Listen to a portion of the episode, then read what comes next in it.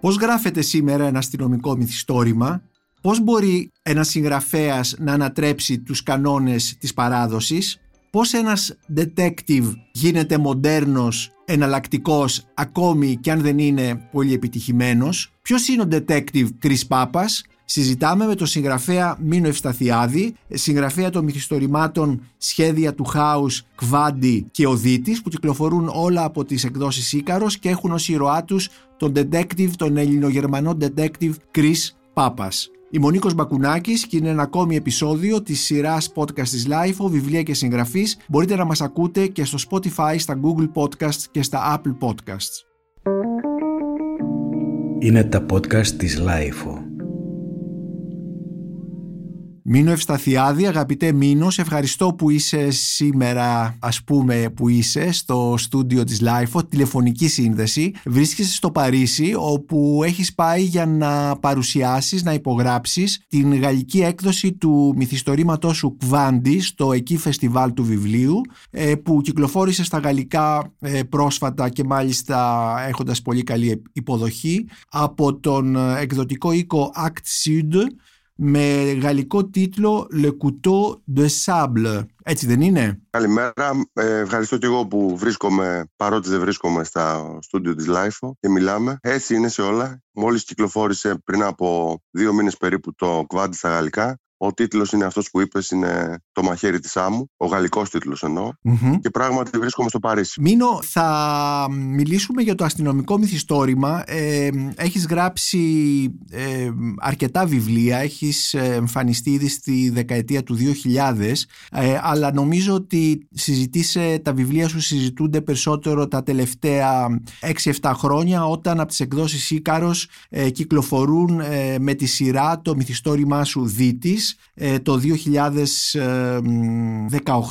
ε, στη συνέχεια το μυθιστόρημά σου Κβάντι το 2020 και τελευταία το 2022 Σχέδια του Χάους και τα τρία σου βιβλία ανήκουν, ε, ταξινομούνται αν χρησιμοποιήσω αυτό το, το ρήμα ε, στην κατηγορία της ε, αστυνομικής μυθοπλασίας του αστυνομικού μυθιστορήματος ή του θρίλερ ή του νουάρ ή του μυθιστορήματος ε, με, με εγκλήματα κτλ. Ε, δεν ξέρω αν αποδέχεσαι αυτόν τον όρο της αστυνομικής λογοτεχνίας αλλά μπορούμε να το συζητήσουμε πώς εσύ με, την, με τη δική σου λογοτεχνία και με τα δικά σου βιβλία ε, συνεχίζεις ή αλλάζεις ή τροποποιείς και τα λοιπά ε, όλο αυτό που μέσα στο χρόνο ταξινομείται σαν αστυνομικό μυθιστόρημα. Επομένως η ερώτησή μου είναι αν εσύ θεωρείς τον εαυτό σου συγγραφέα αστυνομικού μυθιστορήματος. Ναι είναι μια καλή ερώτηση γιατί θα πρέπει μάλλον να ξεκινήσουμε από την γνωστή χρήση του, της λέξης αστυνομικό στην Ελλάδα. Δυστυχώς θεωρώ και μάλλον δεν είμαι ο μόνος ότι η λέξη αστυνομικό, δηλαδή η μετάφραση αυτό που στα αγγλικά ε, ονομάζεται crime fiction στο γενικότερο πλαίσιο, ε, δυστυχώς στην Ελλάδα ήταν το αστυνομικό μυθιστόρημα. Και λέω δυστυχώς γιατί μάλλον ο όρος αστυνομικό μυθιστόρημα περιορίζει το γενικότερο είδος του crime fiction. Mm-hmm. Θεωρείται γενικότερα, έτσι, αν ανοίξει κάποιος λίγο να διαβάσει την ιστορία του αστυνομικού μυθιστορήματος, ότι μάλλον ξεκινάει με τον Edgar Allan Poe. Ναι. Δηλαδή, έγραψε, ήταν ο πρώτος που έγραψε την πρώτη αστυνομική ιστορία. Ε, επειδή εγώ προτιμώ πολύ περισσότερο τον όρο crime fiction και νομίζω ότι εκεί και ανήκω και εγώ για να έρθω στον εαυτό μου. Αν το δούμε γενικότερα το crime fiction, μπορούμε να περιλάβουμε πολύ περισσότερα πράγματα από το αστυνομικό. Ε, η συζήτηση, η κλασική κουβέντα είναι ότι το crime fiction προφανώς περιλαμβάνει ακόμα και το έγκλημα και τιμωρία. Πιθανόν μάλιστα να κατά περιλαμβάνει και, τον ειδήποδα. Κατά βάθος, ακριβώς αυτό ναι. θέλω να σου πω και η τραγωδία είναι ένα crime ναι, fiction. Ναι. Υπάρχει το έγκλημα, είτε είναι το ιερό έγκλημα, είτε είναι το μη ιερό έγκλημα. Ε, Επομένως, το έγκλημα είναι ένα στοιχείο της ε, καταγωγής, θα λέγαμε, και συστατικό στοιχείο της της όποιας μυθοπλασίας από την αρχαιότητα μέχρι σήμερα. Απλώς όταν λέμε όμως αστυνομικό μυθιστόρημα σήμερα ε, έχουμε τις ε, άμεσες αναφορές ε, στους, πριν απ' όλα στο ευρωπαϊκό ε, μυθιστόρημα και το, της παράδοσης ας το πούμε έτσι ξέρω εγώ το, το αγγλικό το, το whodunit βέβαια το ποιος το έκανε Άγκαθα Κρίστη ε, των σημενών περισσότερο ψυχολογικό μυθιστόρημα που εδώ έχουμε έναν αστυνομικό διευθυντή ε, που λύνει τις ε, ιστορίες ή το λεγόμενο νουάρ που είναι τα, ε, το αμερικανικό μυθιστόρημα, ο Raymond Chandler, Dashiell Hammett ε, και η σύγχρονη, το σύγχρονο, η σύγχρονη παράδοση, η σύγχρονη δημιουργία και στην Ελλάδα θα λέγαμε τον Πέτρο Μάρκαρη με τον αστυνόμο Χαρίτο και πιο πριν ίσως τον Γιάννη Μαρή με τον Μπέκα. Εσύ αισθάνεσαι ότι ανήκει σε μια τέτοια παράδοση; Νομίζω ότι δεν ανήκω στην γενικότερη μάλλον στην ειδικότερη κατηγορία του αστυνομικού μυθιστορήματος. Βέβαια, το έγκλημα βρίσκεται πάντοτε στον πυρήνα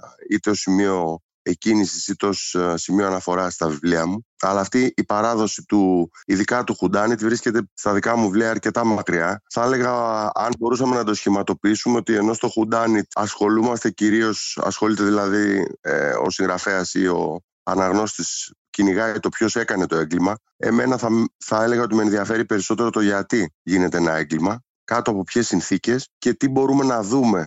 Τι σκάβει το έγκλημα αυτό. Θα έλεγα το, το, το ρήγμα που προκαλεί, γιατί νομίζω ότι κάθε έγκλημα προκαλεί ένα ρήγμα, είτε στο, σε ψυχολογικό επίπεδο είτε σε κοινωνικό, πολύ συχνά και στα δύο. Άρα περισσότερο με ενδιαφέρει το ρήγμα που προκαλείται παρά να βρούμε το, το κλασικό, να κυνηγήσουμε το κλασικό διανοητικό παιχνίδι του ποιος έκανε το έγκλημα. Το ένιγμα αυτό. Ε, και αυτό το, το ρήγμα που λες μας οδηγεί στην αποκάλυψη και άλλων ε, ρηγμάτων και άλλων ε, πραγμάτων στις κοινωνίες σήμερα, είτε από το, το trafficking ε, το γυναικών, είτε ξέρω εγώ τα ναρκωτικά κτλ. Το βλέπουμε αυτό στα βιβλία σου, αλλά ήθελα να σου πω ότι πάρα πολλές φορές η αστυνομική λογοτεχνία λειτουργεί σαν μια αλληγορία και σαν μια μεταφορά για πράγματα που συμβαίνουν στις κοινωνίες και είναι πέρα από το ένιγμα ποιος έκανε ή το ε, ποιος έκανε το έγκλημα. Δηλαδή νομίζω ότι το νουάρ το αμερικανικό και δεν το λέω τυχαία γιατί ε, στα βιβλία σου ας πούμε το βλέπουμε αυτό. Βλέπουμε επίσης τον, ε, τον Raymond Chandler, ε, βλέπουμε, ξέρω και εγώ, ε, βλέπουμε ταινίες που στηρίζονται πάνω στον νουάρ, εγώ, το Double Indemnity του Billy Wilder, που στηρίζεται νομίζω σε ένα σενάριο, το σενάριο είναι του Raymond Chandler. Υπάρχουν αυτά μέσα στα βιβλία σου και αυτή είναι μια λογοτεχνία που πηγαίνει πέρα από το, αυτό το έγκλημα και ποιος το έκανε. Υπάρχουν όλα αυτά που λες είναι το σημείο εκκίνησης για μένα. Το hard-boiled, ας πούμε, αμερικάνικο μυθιστόρημα, έχω προσπαθήσει, έχω δανειστεί ορισμένα στοιχεία του, αλλά είναι μόνο το σημείο εκκίνησης. Δηλαδή, από εκεί για μένα ξεκινάει ένα γενικότερο παιχνίδι ή ταξίδι, ανάλογα πώς το οριοθετεί ο καθένας, το οποίο αφορά σε όλα αυτά που είπες. Για μένα το, το μεγάλο προσόν της αστυνομικής λογοτεχνίας, αν μπορούμε να το πούμε έτσι, είναι ότι ασχολείται με ζητήματα τα οποία η υπόλοιπη λογοτεχνική παράδοση μάλλον τα αποφεύγει. Τι θα ήθελα να πω. Με αυτό, πολύ δύσκολα θα δούμε ένα βιβλίο ας πούμε, το οποίο να ανήκει στο κλασικό literary fiction να ασχολείται με τα ναρκωτικά ή με το ναι. trafficking, τα οποία θεωρώ ότι είναι τεράστια προβλήματα σημερινά ναι. των κοινωνιών μας. Το αστυνομικό μυθιστόρημα έχει αυτή τη, αυτό το προτέρημα, για μένα ίσως και αυτή την ευθύτητα, γιατί θεωρώ μεγάλο προσόν στη λογοτεχνία την ευθύτητα. Ναι. Ανάμεσα σε πολλά άλλα βέβαια. Να μιλάει για ζητήματα και να βάζει έτσι λίγο το, το δάχτυλο σε σημείο και σε σημεία που δεν θα έπρεπε να τα δεν θα έπρεπε εννοείται σε εισαγωγικά ή σε σημεία που η υπόλοιπη λογοτεχνία τα αποφεύγει. Και αυτό το ενδιαφέρον, δηλαδή ότι υπάρχουν άνθρωποι που γράφουν για πράγματα που κανονικά το υπόλοιπο λογοτεχνικό, ο υπόλοιπος λογοτεχνικός κύκλος θα αφήνει εκτός κρίσιμης περιοχής, εμένα μου προκαλεί πολύ μεγάλο ενδιαφέρον. Μίνο, ε, ας έρθουμε τώρα στα συγκεκριμένα τρία βιβλία για τα οποία και μετά μπορεί να μιλήσουμε και για τα προηγούμενα βιβλία σου για το Δίτη, το Κβάντι και το Ασχέδια του Χάους. Και, σε αυτά τα τρία βιβλία, και στα τρία αυτά βιβλία υπάρχει φυσικά ένα έγκλημα το, για τα οποίο έγκλημα μπορούμε να πούμε ότι έρχεται κάποιος άνθρωπος ε, για να το αντιμετωπίσει, για να το ψάξει και τα λοιπά ε, και αυτός δεν είναι άλλος από έναν detective, από ένα επινοημένο πρόσωπο, από έναν ήρωα που εσύ φτιάχνεις ε, και αυτός ο ήρωας είναι ο Κρίς Πάπας. Κρίς Πάπας, θα λέγαμε ότι το, το, το καλλιτεχνικό του εντός των εντός εισαγωγικών όνομα, που γεννιέται ως Χρήστος Παπαδημητρακόπουλος και κατάγεται, ο πατέρας του είναι Έλληνας, η μητέρα του είναι Γερμανίδα και η καταγωγή του είναι κάπου εκεί στο Αίγυο. Δεν το λέω τυχαία το Αίγυο, θα ήθελα να μιλήσουμε για το Αίγυο, πώς εντάσσεις δηλαδή αυτή τη μικρή πόλη της Αχαΐας μέσα στην πλοκή σου. Αλλά ας, ξεκινήσουμε όμως από τον Κρίς Πάπας. Τι είναι ακριβώς ο Κρίς Πάπας ως detective, ενώ ως μυθιστορηματικός detective; Είναι κάτι καινούριο, έχει σχέση με άλλους προγόνους του; Ε, πώς τον φτιάχνεις αυτόν τον ήρωα; Ο βασικός άξονας που ήθελα να κινηθώ, για να σου πω την αλήθεια, ήταν η δημιουργία ενός χαρακτήρα, ενός ο, κεντρικού αφηγητή, γιατί ταυτόχρονα ο Πάπας εκτός από χαρακτήρας είναι και αφηγητής στα βιβλία μου. mm Ενός ανθρώπου ο οποίος δεν έχει όλες αυτές τις ε, πολύ ε, θα έλεγα ιδιαίτερες ε, ικανότητες που έχουν συνήθως οι detective αστυνομικοί που συναντάμε στην αστυνομική λογοτεχνία. Είναι όμως περίεργος, έχει την περιέργεια. Έχει μια περιέργεια. Έχει την περιέργεια. Ναι. Έχει περιέργεια. Αλλά δεν είναι ο υπερβολικά έξυπνος Sherlock Holmes, ο οποίος ε, ναι. μπορεί να καταλάβει κάτι που όλοι εμείς δεν μπορούμε να καταλάβουμε. Θα έλεγα ότι είναι, μάλλον αυτό που είπες, επικεντρώνεται εκεί, ότι είναι ένας άνθρωπος που τον τρώει περισσότερο η περιέργειά του, χωρίς όμως να έχει κάποιες ιδιαίτερες ικανότητες ή ιδιότητες σε σχέση με όλους τους υπόλοιπους ανθρώπους όταν βρίσκεται μπροστά σε ένα εγκλημα Άρα, για μένα, είναι ο καθρέφτης ενός απλού ανθρώπου, ενός ανθρώπου όπως είμαστε μάλλον οι περισσότεροι από εμάς, όταν βρίσκεται μπροστά στο, στο κακό. Γιατί επί της ουσίας νομίζω ότι αυτό με ενδιαφέρει περισσότερο απ' όλα. Η αντίδραση των ανθρώπων, των απλών ανθρώπων, απέναντι όταν αναγκάζονται να αντιμετωπίσουν το κακό. Γιατί το έγκλημα, μην γελιόμαστε, είναι ίσως η πιο ευκρινής προσωποποίηση στη λογοτεχνία του απόλυτου κακού. Και επομένως παίρνεις έναν καθημερινό ε, άνθρωπο που θα μπορούσες να, ήταν, να ήταν ο καθένας μας. Είναι alter ego σου αυτός ο Κρίς Πάπας. Συγγραφικό εννοώ alter ego. Ο Πάπας έχει, ο detective δηλαδή, ο οποίος ε, πρωταγωνιστεί στα βιβλία, δεν είναι ακριβώς alter ego δικό μου. Ε, έχει βέβαια πολλά στοιχεία από το χαρακτήρα μου και θα έλεγα ότι μάλλον και το όνομά του είναι ένα μικρό ανέκδοτο πάνω στο δικό μου όνομα, γιατί στα χρόνια που βρισκόμουν στη Γερμανία, έχω σπουδάσει στη Γερμανία. Έχεις σπουδάσει νομικά στη Γερμανία, ε; στο Ανόβερο. Έχω σπουδάσει νομικά, ναι, έχω κάνει μεταπτυχιακά στη Γερμανία. Ολόκληρο το όνομά μου, το μικρό μου όνομα, είναι Παμινόνδα. Ναι. Δεν είναι Μήνος. Έχω ναι. βαφτιστεί δηλαδή ως Επαμινώνδα. Όταν λοιπόν έλεγα στους Γερμανούς ε, ότι λέγομαι Επαμινώνδα Ευσταθιάδης, ναι. δεν μπορούσε κανένας να προφέρει όλο το όνομα. Στην καλύτερη περίπτωση λέγανε δύο-τρία γράμματα μαζεμένα ναι. και ανακατωμένα. Οπότε περισσότερο ως ανέκδοτο, ως αυτοσαρκασμός, δημιούργησε έναν ήρωα ο οποίος παρότι λέγεται Χρήστος Παπαδημητρακόπουλος. Και αυτό δύσκολο. όνομα. γιατί από εκεί ξεκινάει ο Πάπας. Επίτηδες δηλαδή είναι δύσκολο το απλοποιεί και προκειμένου να μπορέσει να δουλέψει και να επιβιώσει μια δύσκολη χώρα όπως είναι η Γερμανία, το Χρήστος Παπαδημητρακόπουλος το κάνει Κρι Πάπα. Άρα, ξεκινώντας ήδη από το όνομά του, είναι, ανα, υπάρχει μια αυτοαναφορικότητα στη δικιά μου, θα έλεγα έτσι, μικρή ιστορία στη Γερμανία. Από εκεί και πέρα δεν είναι ακριβώς alter ego δικό μου. Δηλαδή, ε, είναι ένας χαρακτήρας που φέρει βέβαια κάποια στοιχεία δικά μου, όπως η, η αχαλήνωτη μάλλον ε, περιεργεια Από την άλλη, έχει και πολλά ιδιαίτερα δικά του χαρακτηριστικά. Είναι μάλλον πολύ πιο μοναχικός από μένα. Έχει και μια θα έλεγα αιμονή στο να μην κάνει πίσω. Δεν του αρέσει να πιστοχωρεί.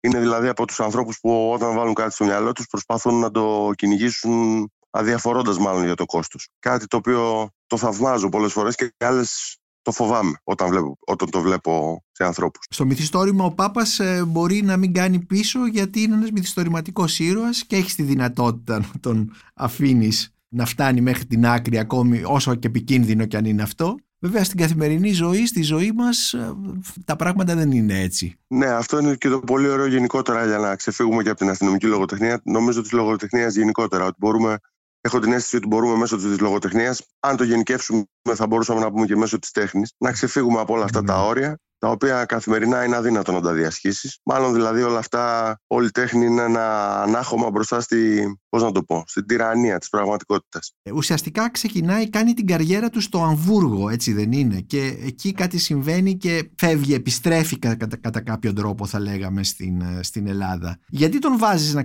να, κάνει την, να ξεκινάει τη δουλειά του στο Αμβούργο; Ναι, ο Παπά είναι ένας άνθρωπος ο οποίος έχει μεγαλώσει μεταξύ δύο, χωρών, δύο χωρών. Δηλαδή, είναι, ο πατέρας του είναι Έλληνας και η μητέρα του είναι Γερμανίδα. Με ενδιαφέρει πολύ αυτό το, αυτή η υβριδική κατάσταση ανθρώπων οι οποίοι δεν ανήκουν καθαρά σε ένα κράτος, έθνος, φυλή, όπως θέλουμε να το ναι. πούμε. Μ' αρέσει πάρα πολύ το μπαστάρδεμα γενικότερα. Το μπαστάρδεμα των ανθρώπων, των ιδεών και ίσως αν το μπαστάρδεμα είναι άσχημη λέξη, παρότι δεν τη θεωρώ τόσο άσχημη ή μάλλον καθόλου άσχημη, η επιμειξία, θα μπορούσαμε να το πούμε Ναι. πιο ευγενικά. Μ' αρέσουν λοιπόν οι επιμειξίες και νομίζω ότι γενικότερα η πρόοδος σε όλα τα επίπεδα επιτυγχάνεται μάλλον μέσω της επιμειξίας παρά μέσω των καθαρών λύσεων. Ναι, άλλωστε η εποχή μας ευνοεί την επιμειξία και τη, το, τη ρευστότητα και όχι το, το περιχαρακωμένο Ναι, και, το, ναι. και το καθαρό αιμο Ακριβώς. θα λέγαμε. Ναι. Εξάλλου νομίζω ότι έτσι κινείται και η φύση. Δηλαδή όλα αυτά που Μμμ. έχουν δημιουργηθεί συμπεριλαμβανομένου και του ανθρώπου οφείλονται σε επιμειξίες, ναι, σε, συνεχείς, ναι. σε συνεχή πειράματα. Να δούμε δοκιμάζοντας τι μπορεί να λειτουργήσει και τι όχι, τι μπορεί να επιβιώσει, τι μπορεί να προοδεύσει και τι μένει κολλημένο στο καθαρό αιμο μοντέλο του δεινόσαυρου που είναι γνωστό ότι κάποια στιγμή εξαφανίζεται. Επομένως ο Κρίς... Άρα ο Πάπας, ο Κρίς Πάπας είναι μια επιμειξία Ναι, είναι επι- μια επιμειξία όχι μόνο δύο, δηλαδή ενός ε, Έλληνα και μιας ε, Γερμανίδας, αλλά είναι μια επιμειξία γενικότερα. Δηλαδή είναι ένας άνθρωπος ο οποίος έχει μεγαλώσει στην Ελλάδα, έχει σπουδάσει στη Γερμανία, αναγκάζεται να επιστρέψει ξανά στην Ελλάδα, έχοντας ζήσει και ξεκινήσει την επαγγελματική του καριέρα στην καριέρα. Τέλος πάντων δεν είναι άνθρωπος καριέρας, αλλά την επαγγελματική του σταδιοδρομία στη όχι, Γερμανία. όχι, όχι και με τόση επιτυχία γιατί νομίζω ότι στην, ε, στη Γερμανία χάνει το στάτους του ως detective, χάνει την επαγγελματική του ιδιότητα, έτσι δεν είναι; Ναι, τη χάνει. Δεν είναι αυτό που θα λέγαμε ο επιτυχημένος ε, Detective. detective με τους Μμμ. κλασικούς ε, όρους. Ούτε είναι ο άνθρωπος που ε, έχει βγάλει λεφτά ή έχει αποκτήσει μεγάλη φήμη. Ε, Ε. μάλιστα πάλι αστειευόμενος λίγο, γιατί γενικά μου αρέσει το χιούμορ και μέσα στα μυθιστορήματα και στη ζωή. Έχω μια δυναμία μάλλον στους, ε, στο χιούμορ. Ε, τον ονομάζω, τον χαρακτηρίζω ως ο φθηνότερος detective του Αμβούργου. Α, μάλιστα. Οπότε ξεκινάει ως φθηνότερος detective του Αμβούργου για να καταλήξει ως μοναδικός detective του Αιγείου, γιατί το Αίγιο είναι μια πολύ μικρή πόλη. Αυτό η πραγματικά οποία είναι... δεν έχει detective. Ναι, αυτό πραγματικά είναι μια υπέρβαση, δηλαδή κατά πόσο το Αίγιο, αυτή η μικρή πόλη της ε, Αχαΐας, ε, η ειρηνική εκεί στις όχθες του, στην ακτή τέλος πάντων του Κορινθιακού κόλπου, που νομίζω κάπου εκεί κοντά μένεις κι εσύ, έτσι δεν είναι; Θέλω να πω ότι Ε, και, μένω αυτό, κοντά, ναι. και αυτό είναι ένα αυτοβιογραφικό στοιχείο θα λέγαμε του, που υπάρχει στον, στον ήρωά σου. Μένεις εκεί στην ευρύτερη περιοχή του Αιγείου, είναι η μόνιμη κατοικία σου.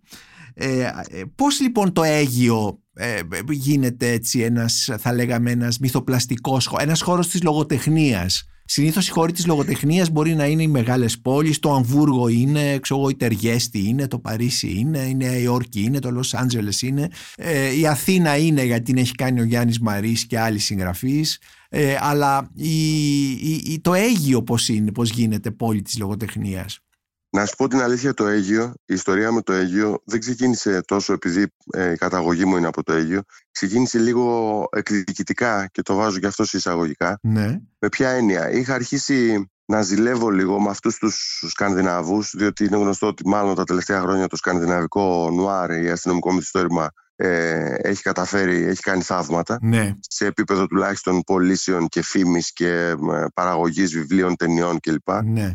Αφού λοιπόν οι Σκανδιναβοί τα έχουν το πάει τόσο καλά και μάλλον έχουν κατακυριεύσει το χώρο του Νουάρ, είχα αρχίσει να νιώθω λίγο μια μικρή ζήλια, γιατί Ναι. διάβαζα για ψαροχώρια της Σουηδίας, για ε, μικρά ε, χωριά ξέρω, εγώ, της ε, Νορβηγίας, για μέρη που δεν τα είχα ξανακούσει, με Ναι. ονόματα και αυτά που είναι δύσκολο να τα προφέρεις. Και... Είχαν αρχίσει λοιπόν οι Σκανδιναβοί με κάποιο τρόπο να προβάλλουν μικρά μέρη, ε, πόλεις και χωριά που δεν τα είχαμε ξανακούσει και να τα πετάνε στην πρώτη γραμμή. ναι. Αισθάνθηκα λοιπόν μια ζήλια που κατόρθωσαν να το κάνουν αυτό. Ε, ζήλια γιατί πραγματικά έφερναν στο, μπροστά στα μάτια μας και έριχναν φως σε μέρη που σε διαφορετικές περιπτώσεις δεν θα, είχαμε, δεν θα ξέραμε καν ότι υπάρχουν. Μου δημιουργήθηκε λοιπόν η, η ιδέα και κάποια στιγμή μάλλον και η ανάγκη εσωτερική. Λέω αφού αυτοί τα έχουν καταφέρει να μιλάνε για τα μικρά ψαροχώρια της ε, Σουηδίας, γιατί να μιλήσω κι εγώ για μια πόλη που τη θεωρώ και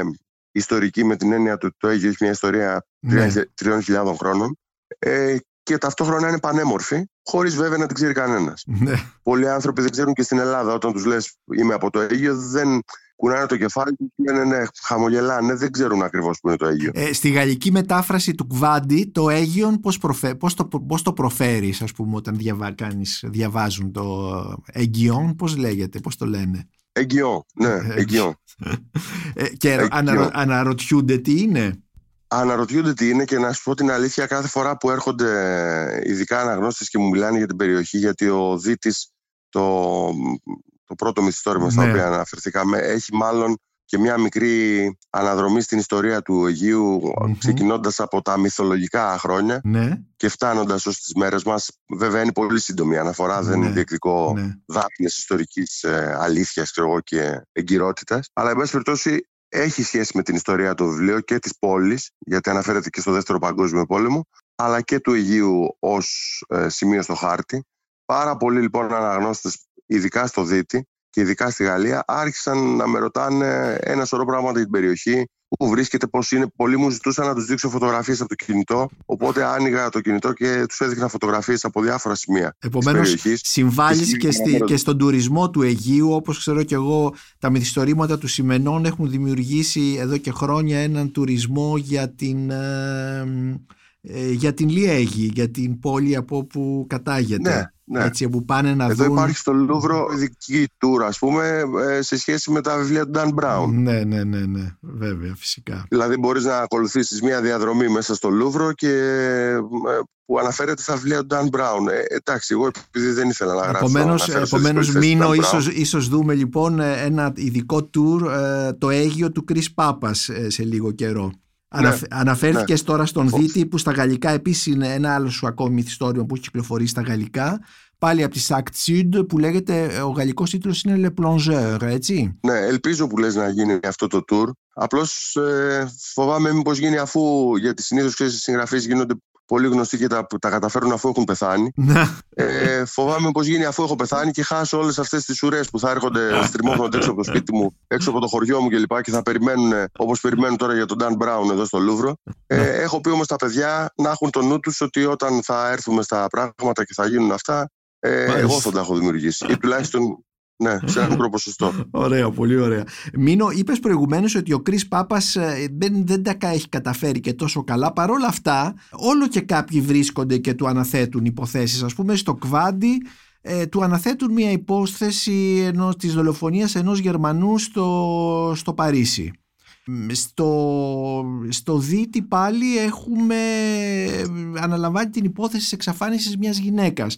Αλλά θα έλεγα ότι και στα σχέδια του Χάους όπου εδώ δεν έχουμε τον Κρίς Πάπας, έχουμε τον Χρήστο Παπαδημητρακόπουλο, δηλαδή ακόμη ενώ είναι ακόμη νέος, ε, έχουμε τη δολοφονία, σε αυτό το τελευταίο σου βιβλίο, ε, τη δολοφονία ενός καθηγητή, ενός Γάλλου, δεν ξέρω αν είναι Γάλλος, τέλος πάντων που διδάσκει γαλλικά στο Αίγιο και ανάμεσα στους μαθητές του είναι και ο Χρήστος Παπαδημητρακόπουλος, ο μελλοντικός Κρίς Πάπας. Ε, πώς ε, ξεκινάει αυτή η γενεαλογία από τον Χρήστο Παπαδημητρακόπουλο και φτάνουμε στον Κρίς Πάπας. Ναι, ξεκίνησα λίγο. Το, τα σχέδια του Χάου είναι αυτό που ονομάζεται τα τελευταία χρόνια prequel. Ναι. Δηλαδή γύρισα πίσω το χρόνο. Γυρίζεις πίσω, ακριβώς. Ε, δεν, ήταν κάτι το, ναι, δεν ήταν κάτι το οποίο το έκανα λόγω κάποιας ε, τεχνικής καινοτομίας κτλ. Απλώς μου βγήκε μια ιστορία, συνδέθηκε με τα ε, παιδικά χρόνια του, του παπα Με ενδιαφέρει πάρα πολύ τελικά να δείξω περισσότερο το ψυχολογικό κομμάτι σε αυτό το τελευταίο ε, βιβλίο, στα σχέδια του Χάου. Δηλαδή,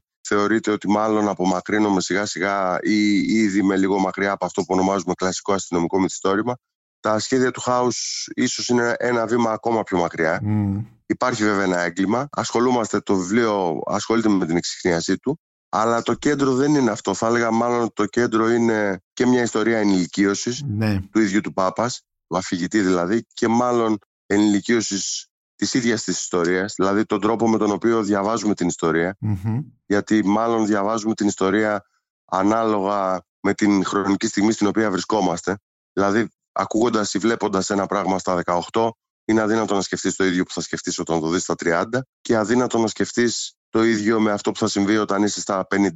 Άρα λοιπόν η ενηλικίωση, τουλάχιστον στα δικά μου τα μάτια, είναι μια μετατόπιση οπτικής γωνίας. Μάλλον αυτή είναι η κεντρική, ο κεντρικός άξονας του βιβλιου Ο τρόπος δηλαδή που βλέπουμε το έγκλημα, γιατί το έγκλημα συνεχίζει να βρίσκεται για μένα στο κάδρο και είναι το, το κεντρικό σημείο, αλλά πώς βλέπουμε το έγκλημα, πώς βλέπει το έγκλημα ένα παιδί 15-16 χρονών, πώς το βλέπει ένας άνθρωπος 25 ή 30 και πώς το βλέπει όταν πια έχει ε, μεγαλώσει.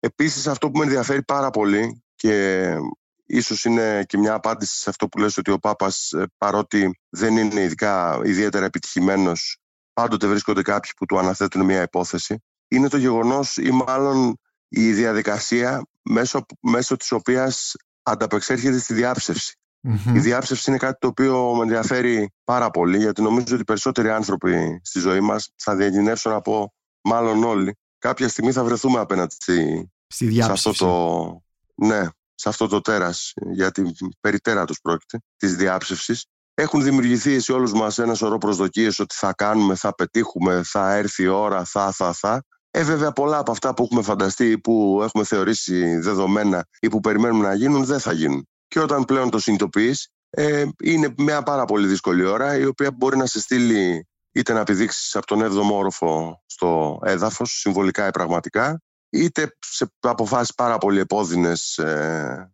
στη ζωή σου, είτε σε ένα είδος καινούργιας ισορροπίας, έχοντας βρει τον τρόπο να αντιμετωπίσεις τον εαυτό σου που κάποια στιγμή πίστευε ότι θα γινώσουν κάποιος άλλος. Επομένως, ο Κρι Πάπα ανήκει σε αυτή την κατηγορία. Είναι ένα άτομο που δοκιμάζει αυτές τις διαψεύσεις, αλλά τελικά με κάποιον τρόπο για να επιζεί, για να επιβιώνει σε σειρά μυθιστορημάτων, πάει να πει ότι τις υπερβαίνει αυτές τις διαψεύσεις. Τις υπερβαίνει και νομίζω ότι είναι η δικιά μου ματιά στο πώς, μπορούμε να υπερβούμε τις ε, διαψεύσεις μάλλον δια της ε, σκληρής οδού που είναι η επιμονή σε μια περίεργη πίστη θα έλεγα, μια, γιατί η πίστη μάλλον προϋποθέτει και την επιμονή, ότι όταν θα βρεις την αληθεια που επί τόσο καιρό βρισκόταν είτε κρυμμένη κάπου είτε εσύ δεν ήθελες να τη δεις αυτό το πράγμα θα δημιουργήσει μια εξηλαίωση μέσα σου Άρα η διάψευση ίσως να είναι πολύ πιο ναι. εύκολη στα διαδικασία. Ε, Μίνο, ο ήρωάς σου είπαμε ότι είναι Ελληνογερμανός, ε, ε, αρχίζει την καριέρα του στο Αμβούργο και τα λοιπά. Στην, στο στα βιβλία σου υπάρχει μια μεγάλη γεωγραφία που ξεκινάει από το μικρό Αίγυο και απλώνεται στην Ευρώπη, Αφρική και τα λοιπά. Πώς χρησιμοποιείς αυτή τη γεωγραφία γενικότερα, δηλαδή πώς αποφασίζεις ε, να, να, να, να φτιάχνεις αυτά τα ταξίδια μέσα στη μυθοπλασία σου; Ας πούμε στο Κβάντι υπάρχει Αφρική έτσι δεν είναι; Υπάρχει Αφρική ε, και, αλλά και γενικότερα έχεις αυτή τη μετακίνηση. Ναι αυτό είναι μάλλον ξεκινάει αντίστροφα η διαδικασία. Δηλαδή εγώ μετακινούμε, εγώ το Κβάντι ας πούμε είναι ένα βιβλίο που ο άξονας του κινείται γύρω από την Αφρική. Νομίζω ότι εσύ ταξιδεύεις γιατί είσαι και windsurfer και πηγαίνεις στην Αφρική για windsurfing έτσι δεν είναι; Σωστό είναι ναι Είμαι windsurfer εδώ και κάποιες δεκαετίες. Μάλλον ναι. ανήκω στη φανατική κατηγορία των, των μάλλον στον, στους φανατικούς windsurfer. Ναι. Βρέθηκα λοιπόν στην Αφρική τρεις φορές, κάνοντας, ξεκινώντας για ταξίδια, για αγώνες windsurfing και τελικά βρέθηκα να γράφω ένα βιβλίο για την αφρικη το οποίο θα έλεγα πολλές φορές ότι σκέφτομαι ότι μάλλον ήταν η αφορμή το windsurfing για να γράψω το βιβλίο. Συνειδητοποίησα δηλαδή όταν είχαν τελειώσει τα ταξίδια, όταν είχα ολοκληρώσει και το τρίτο ταξίδι, στην Αμίμπια και στη Νότια Αφρική, ότι μπορεί η αφορμή να ήταν το windsurfing που είχα βρεθεί εκεί, αλλά μάλλον η αιτία, αν μπορώ να το πω έτσι, ήταν ότι έπρεπε να δω κάποια πράγματα τα οποία με ανάγκασαν, σχεδόν με ανάγκασαν στην ε, περίπτωση της Αφρικής, να γράψω ένα βιβλίο. Ήταν τόσο δυνατή δηλαδή η ναι. εμπειρία και οι εικόνες που ήρθα εκεί. Ναι. Ναι, η εμπειρία της Αφρικής ήταν μοναδική. Mm-hmm. Είναι ένα μέρος, ξέρεις, που ε, αν έχεις ζήσει, ας πούμε, στο δυτικό κόσμο, δεν μπορείς να φανταστείς καν την ύπαρξή του. Δεν μπορείς να φανταστείς τη μυρωδιά του. Η Αφρική mm-hmm. έχει μια τρομερή, ιδιαίτερη μυρωδιά. Ακόμα και όταν φτάνεις στο αεροδρόμιο, είναι σαν να έχεις βγει σε, έναν άλλο, σε ένα άλλο ξέρω, πλανήτη, πώς να το πούμε. Ε, άρα, σαν εμπειρία είναι, είναι μοναδική. Τι, τι μυρωδιά είναι αυτή, Ζωική. Ζωική. Mm-hmm. Πολύ δυνάτη. Πολύ, δεν είναι βέβαια μία μυρωδιά, αλλά είναι ζωική. Είναι κάτι το, το καταλαβαίνεις γεμάτη ζωή. Θα μπορούσε να είναι μυρωδιά ζώων, ε, υδρότα, ε, mm-hmm. αφιλτράριστα, αφιλτράριστες μυρωδιές δέντρων που για, σε εμάς δεν υπάρχουν ε, και φυτών. Ε, και βέβαια και μια μάλλον αδυναμία των ανθρώπων να ανταπεξέλθουν στην κλασική δυτική υγιεινή. Δηλαδή, ποια υγιεινή, τώρα μιλάμε για μέρη που δεν έχουν νερό mm-hmm. δεν μπορούν να πιούν νερό. Mm-hmm. Άρα, αν του πεις ότι εγώ κάνω ντους, ξέρω εγώ, μία φορά την ημέρα, ε, τους φαίνεται κάτι απίστευτο. Ναι. Γιατί με αυτό το νερό που κάνουμε εμείς ντους θα μπορούσε να τραφεί ο, ολόκληρο το χωριό. Ναι. Για μία μέρα. Άρα λοιπόν η, η, μυρωδιά, ναι, η μυρωδιά είναι ένα κομμάτι της Αφρικής, αλλά βέβαια δεν είναι το, το κεντρικό. Είναι από εκεί που ξεκινάς. Στην Αφρική γενικά συμβαίνουν πράγματα για τα οποία δεν θα μπορούσαμε να έχουμε, δεν έχουμε καμία ενημέρωση και αν είχαμε κάποια ενημέρωση έστω και ακαδημαϊκή νομίζω ότι μάλλον θα άλλαζε ο τρόπος που βλέπουμε τον κόσμο. Ε, βάζεις βέβαια την Αφρική, βάζεις σκοτεινές πλευρές της Αφρικής μέσα στα μυθιστορήματά σου, βάζεις ας πούμε το trafficking, βάζεις ε, τέτοια θέματα είναι πάρα πολύ σκοτεινή η Αφρική. Όσοι νομίζουν ότι η Αφρική είναι ένα μέρος στο οποίο μπορείς να πας να βγάλεις φωτογραφίες με τους αυτόχθονε και να κάνεις ε, είναι πάρα πολύ γελασμένοι. Είναι σαν να πιστεύεις ότι όλο το Παρίσι είναι το Λούβρο. Έτσι το λέω σχηματικά. Ναι, ναι, ναι. Φυσικά και δεν είναι το Λούβρο. Υπάρχουν ναι. ένα, ένας σωρός συνοικίες που κάθε βράδυ γίνεται πόλεμο στο ναι. Παρίσι. Ε, και στο κάθε Παρίσι. Άρα η Αφρική έχει ένα, μια μάλλον έτσι εξωτική, δηλιακή εικόνα προς τα έξω. Εάν ξύσεις λίγο πίσω από αυτό το περίβλημα, είναι μια ήπειρος η οποία έχει υποστεί τα απάνδυνα από εμάς, ξεκινώντας από τα σκοτεινά χρόνια της απεικιοκρατίας μέχρι τη σημερινή κατάσταση που όχι μόνο συνεχίζουμε να την καταλυστεύουμε, αλλά τα, τα περισσότερα απόβλητα, πυρηνικά, χημικά κτλ. που παράγουμε, τα στέλνουμε, τα στέλνουμε και τα θάβουμε στην Αφρική. Ναι, ναι, ακριβώς. Και επίσης και όπως ε, μας έχει δείξει και ο Τζον Λε Καρέ στο μυθιστόρημά του το The Constant Gardener. Ε, εκεί δοκιμάζουμε και τα φάρμακα τα οποία σε ανθρώπους δοκίμαζαν και τα φάρμακα που ήταν ναι. επικίνδυνα για τον ε, δυτικό άνθρωπο να δοκιμαστούν. Ε, να σε ρωτήσω τώρα Μίνω, ε, το, νομίζω ότι τα γαλλικά είναι η πρώτη γλώσσα στην οποία μεταφράζεσαι, έτσι δεν είναι; Ε, είναι η δεύτερη. Είχε μεταφραστεί και κάποιο βιβλίο μου στα γερμανικά. Ναι. Ε, ναι, Α, είχε μεταφραστεί, ναι, ναι, ναι, είχε μεταφραστεί στα γερμανικά. Ναι, ε, ναι βεβαίως, ναι. Ε, αλλά νομίζω ότι ναι. στα γαλλικά μεταφράζεσαι ίσως πιο, πιο συστηματικά και μάλιστα από έναν εκδοτικό οίκο των Act Sud που είναι ένας από τους ε, μεγαλύτερους και πιο θα έλεγα πιο επιδραστικούς στην, ε, στη, στη γαλλική εκδοτική βιομηχανία ε, ποιες, ποια είναι μέχρι τώρα η, υποδοχή ας πούμε των βιβλίων σου και στην Ελλάδα και στη Γαλλία που έχουν μεταφραστεί δύο μυθιστορήματά σου; Τι θα έλεγες; Ε, ακόμη και ως αίσθηση, δεν αναφέρουμε αποκλειστικά στο, ε, στις κυκλοφορίες, τα νούμερα, αλλά στις, ε, στις αντιδράσεις των αναγνωστών. Οι αντιδράσεις είναι πολύ καλές, μάλλον και στην Ελλάδα και στη Γαλλία. Βέβαια, η Γαλλία μου προξενεί εμένα πάντοτε περισσότερη με την έννοια του δεν πίστευα ότι τόσοι άνθρωποι θα μιλάνε και θα γράφουν για τα βιβλία μου σε μια χώρα όπως η Γαλλία. Ναι. Γιατί, ε, γιατί το λες Χρειάστηκα αυτό; δηλαδή λίγο... Ε, γιατί στην αρχή πίστευα, ε, έτσι, μάλλον ξεκινώντας από μια μάλλον ε, απεσιόδοξη δικιά μου ε, ματιά, ότι λέω ποιος θα ενδιαφέρει τώρα το μικρό αίγιο που γράφω εγώ ξέρω τις δικές μου ιστορίες που μάλλον είναι και πολύ μαύρες γύρω από ένα μικρό, μια μικρή πόλη στον Κορινθιακό κόλπο. Ποιος θα κάτσει να ασχοληθεί εδώ και τι, τι να πούν για όλα αυτά που γράφω εγώ και παρόλα αυτά ε, τελικά τους ενδιαφέρει πάρα πολύ η ελληνική λογοτεχνία. Δηλαδή αυτό που εισπράττω συνεχώς είναι ότι περιμένουν και χτες που βρισκόμουν στο φεστιβάλ περιμένουν, υπάρχουν πάρα πολλοί Γάλλοι που ενδιαφέρονται για την ελληνική λογοτεχνία και έρχονται και σε ρωτάνε όχι μόνο για τα δικά σου τα βιβλία, αν κυκλοφόρησε κάτι, αν ξέρω ότι κυκλοφόρησε κάτι στα γαλλικά καινούριο που το έχω διαβάσει στα ελληνικά και είναι καλό, ή αν θα κυκλοφορήσει ή τι γνώμη έχω ξέρω εγώ, για τα βιβλία που κυκλοφορούν, Επομένως, τα λίγα σχετικά ναι. βιβλία που κυκλοφορούν. Επομένως, κάθε ναι. βιβλίο που μεταφράζεται από την ελληνική λογοτεχνία ουσιαστικά λειτουργεί σαν πρεσβευτής για όλη τη λογοτεχνία και αυτό είναι το σημαντικό. Ε, και το ναι, επιβεβαιώνεις ναι. εσύ τώρα. Ε, να σε ρωτήσω ακόμη, Μίνο, εσύ ως αναγνώστης, τι διαβάζεις; Διαβάζεις αστυνομικούς συγγραφείς. Ε, στα βιβλία σου υπάρχουν κάποιες έτσι, αναφορές, αιμονές. Είδαμε ε, Raymond Chandler, είδαμε τραγωδία. Υπάρχει και πολλές αναφορές στην τραγωδία στα βιβλία σου επίσης.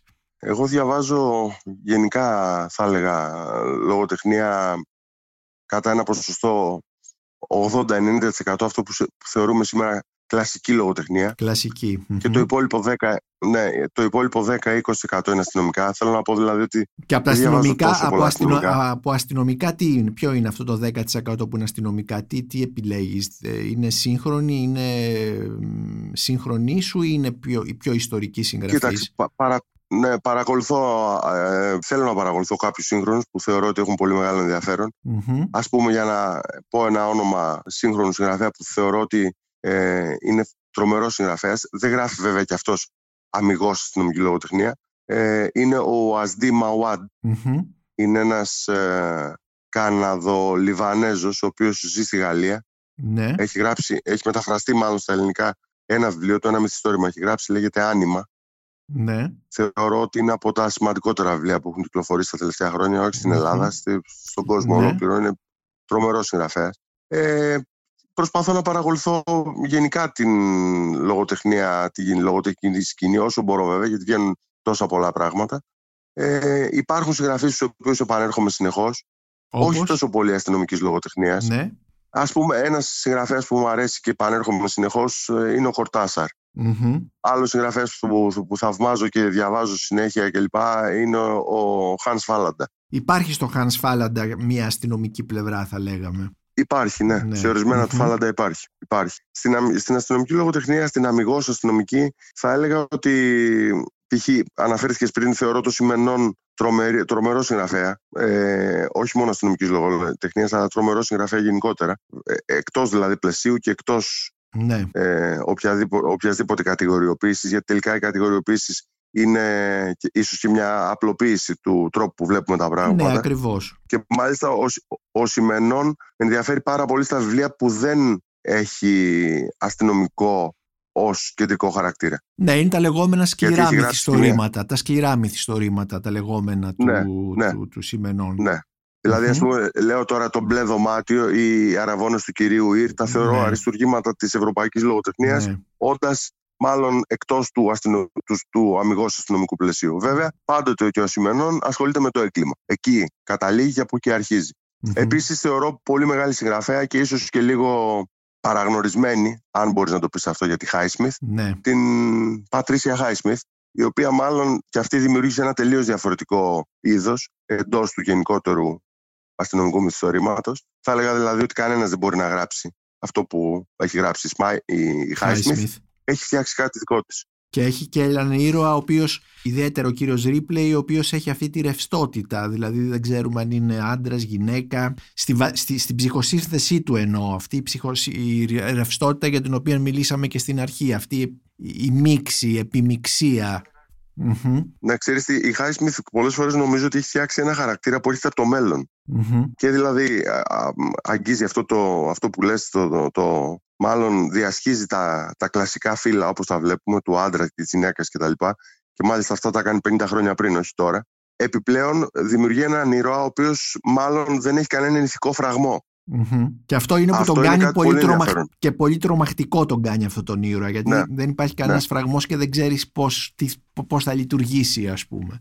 Κάθε φορά που διαβάζω, ξέρεις, το replay, έχω την αίσθηση ότι μιλάμε για έναν άνθρωπο που μάλλον έρχεται από το μέλλον και όχι από το παρελθόν. Αυτό μα- μάλλον είναι πολύ μεγάλη επιτυχία της, ε, της Highsmith. Φτάνοντας προς το τέλος της συζήτησή μας Μίνο, ο Κρίς Πάπας ε, ε, ε, υπάρχει στο μυαλό σου αυτή τη στιγμή φτιάχνεις κάτι καινούριο με τον Κρίς Πάπας.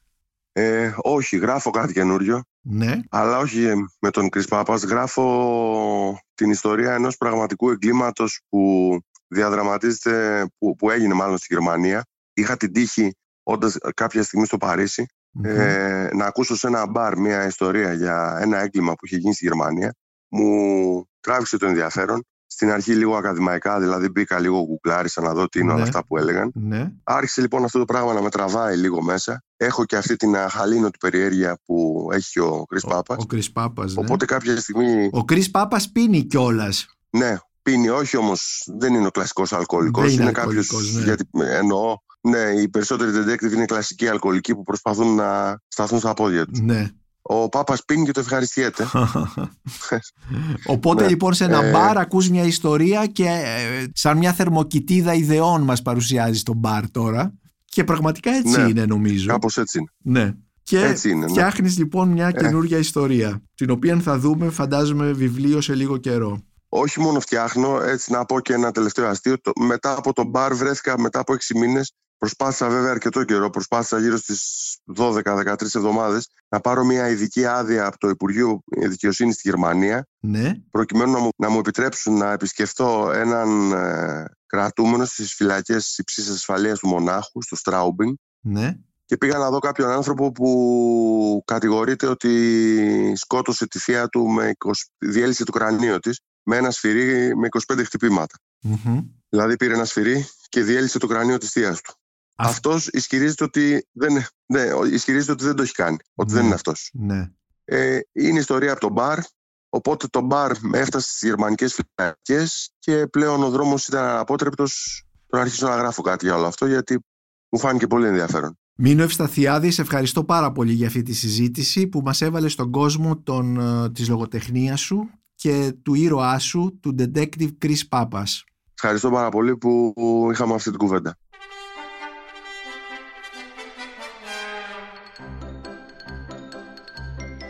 Είμαι ο Νίκος Μπακουνάκης και ήταν ένα ακόμη επεισόδιο της σειράς podcast της Life Βιβλία και Συγγραφής με καλεσμένο τον συγγραφέα Μίνο Ευσταθιάδη. Μπορείτε να μας ακούτε και στο Spotify, στα Google Podcasts και στα Apple Podcasts. Ηχοληψία, επεξεργασία και επιμέλεια Γιώργος Ντακοβάνος και Μερόπη Κοκκίνη. Ήταν μια παραγωγή της Lifeo. Είναι τα podcast της Lifeo.